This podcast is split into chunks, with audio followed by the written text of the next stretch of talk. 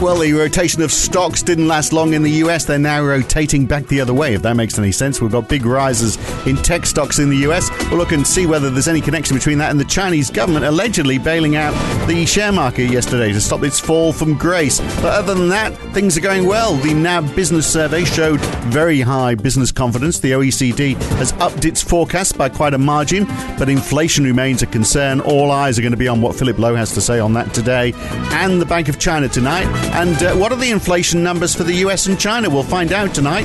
It's Wednesday, the tenth of March, twenty twenty-one. It's the morning call from N A B. Good morning. So what do you call a rotation in stocks that goes the other way? Is it an unrotation? Anyway, we've uh, that's what's happened. We've got a four point one percent rise in the Nasdaq today compared to less than one percent up for the Dow. Much smaller gains in Europe. The Euro Stoxx fifty was the best of it, and that was up about zero point six percent. The U S dollar has turned back down today, down zero point three percent on the D X Y. The Aussie dollar uh, gaining the most. It's up three quarters of one percent, now over seventy-seven U S cents again. The pound is up half percent, the euro a third of one percent up, and the U S dollar has reversed its position on the yen, down a third of one percent. Well, it's pretty much reversed its position on everything from yesterday. In fact, whatever was yesterday, it's the opposite today almost, it seems. The rise in U S Treasury yields, for example, has run out of steam. They are down five basis points this morning for ten years. Aussie ten-year yields down about the same amount as well. And oil losing ground, a one point four percent fall in W T I, a two percent fall in copper, but Comex Gold is up two point three percent. And here, once again, Ray Attrill, head of F X strategy at N A B in Sydney. So yes, It, it, it, it's, it is this unrotation, or it's an about term, whatever you want to call it. Uh, everything seems to have switched direction. How much of it is to do with what's been going on in China? Because we had the news uh, today that, uh, that, or yesterday really, that the Chinese state government supposedly stepping in to, to buy shares in the uh, C S I three hundred uh, because uh, th- they were worried about the, how the slowdown had accelerated.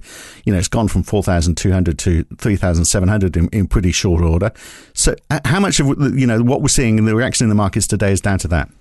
Morning, Phil. Um, something something to that, I think, at least. But uh, there's a few other moving parts going along. So, yes, as you mentioned, it was sort of mid-morning Australia time yesterday when uh, red headlines flashed across the screen that, um, you know, state-backed funds had reportedly been uh, been seen buying stocks. So we had, uh, so if I looked at something like the Shanghai Composite, it was down three percent in the first hour or so of trade yesterday.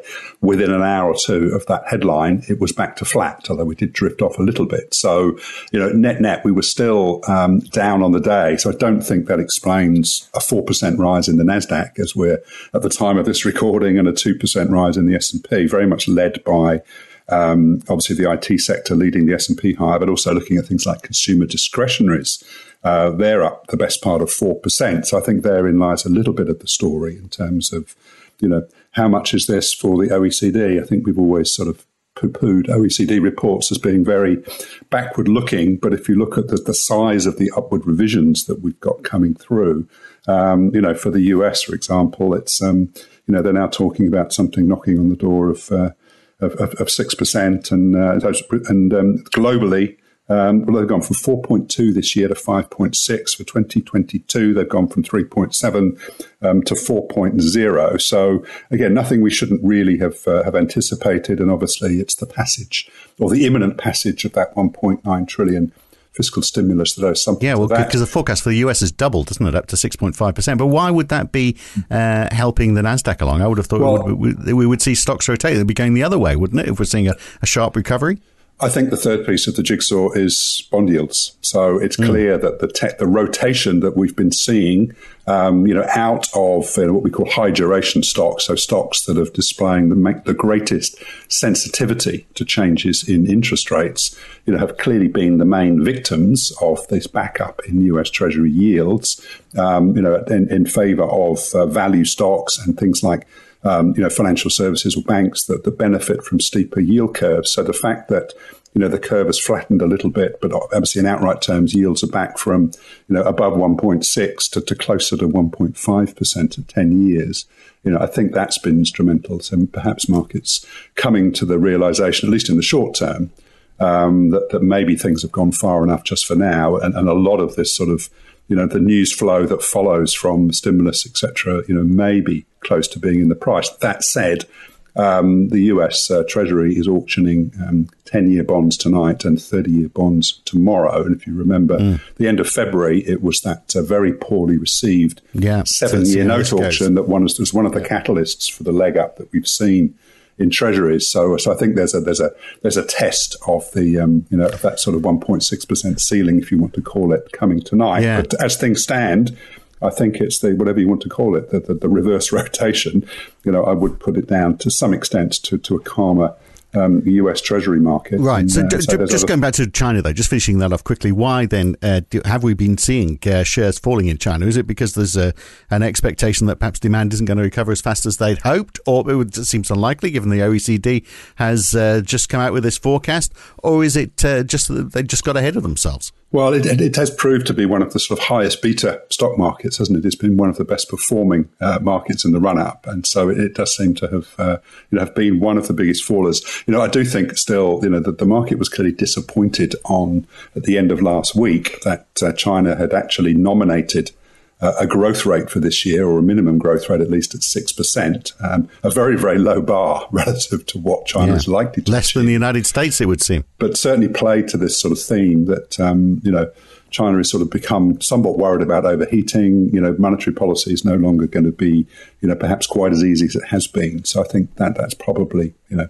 and then mm. concerns about bubbles in property markets, for example. I think that's probably played into a, a little bit of negative sentiment. Whereas in Australia, we've got the uh, the op- the opposite happening. Uh, confidence yesterday, the N A B business survey confidence rose uh, from uh, two in January to sixteen in February. This is an eleven-year high. But, uh, no, all round, a, a very good survey. I mean, not unexpected. Expected in the sense that um, you know the numbers are for February, and uh, you know obviously you know parts of New South Wales and obviously Victoria came out of lockdown. So if we look at it on a state basis, the gains were uh, were clearly led by New South Wales and Victoria.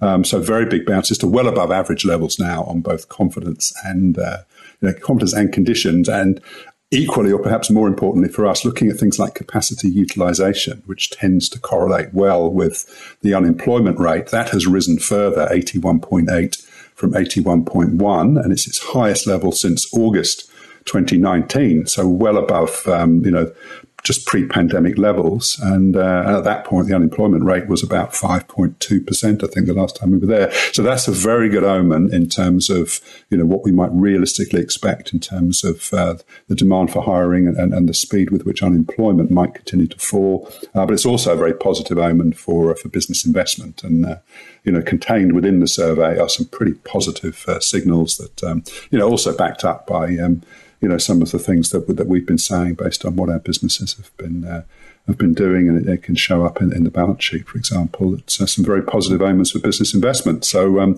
you know, onwards and upwards yeah. as far as the uh, as though the economy is concerned. That's the message. Less so for New Zealand, though. I mean, the, the confidence fell from seven down to zero. Uh, uh, also, they've got a record high for selling price intentions as well. Almost half of all firms expect to raise prices there. So, uh, you know, they've got higher inflation expectations as well. So it looks like, looking at those numbers, that Australia is in, in a better place. It does, actually. It does. From, you know, a situation where, you know, The, the, the, you know, if you if you annualise the G D P numbers that uh, that New Zealand recorded once they came out of lockdown, they were um, you know they were eye-wateringly strong.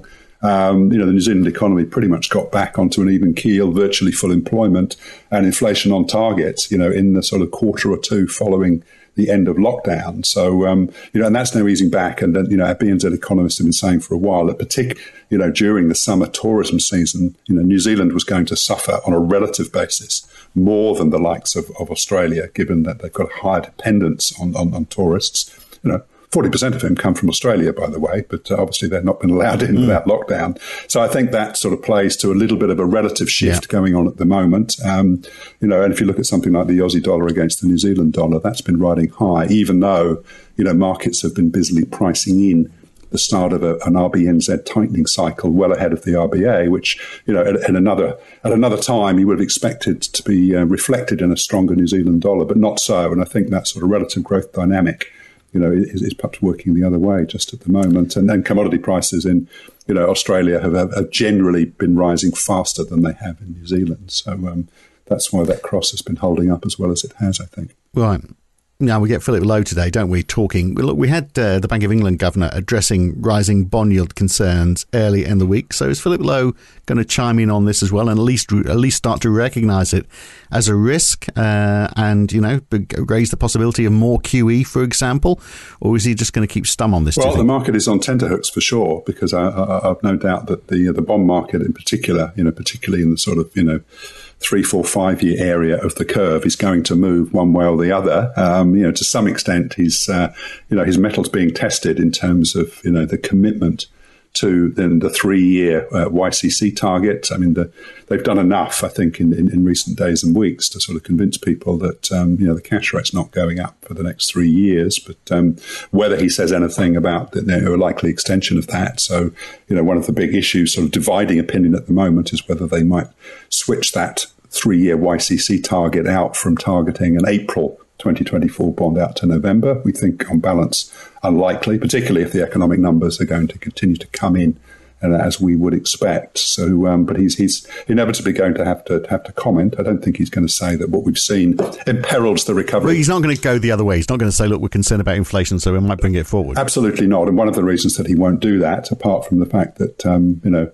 I don't think he can realistically say that we're now much more positive about inflation than we were, because we know that uh, the R B A's view is that that is dependent on wages growth. Mm. Um, and I don't think he'll change his view there. But he also knows that uh, if he gives any indication that uh, we might be taking a foot off the pedal well ahead of what other central banks and particularly the Fed will do, he knows that he will be rewarded, if that's the right word, with a stronger Aussie dollar, and he clearly doesn't want that. that. So I think he will yeah. try and be as dovish as he can credibly get away with right. today. You can say that. I can't say that. Somebody said uh, they, if this was a drinking game, uh, they'd be under the table for every time I use the word dovish in this podcast. So uh, a bit early to start drinking, isn't it? Uh, the uh, the Bank of Canada, they, uh, I mean, what will they say? Will they weigh in on this inflation discussion as well tonight? Um, I've, I'm not sure, really. I think it's going to be sort of steady mm. as she goes. I mean, steady they have goes. sort of said yep. that... Um, You know, negative right. rates are a possibility, but I think uh, I don't think we'll see anything in terms of a nod. One no, way or the we'll other move on, on from that. that then, because I just want to quick, I want to quickly get in. We get the, because we're talking about inflation. Of course, we get C P I numbers today for the U S. Uh,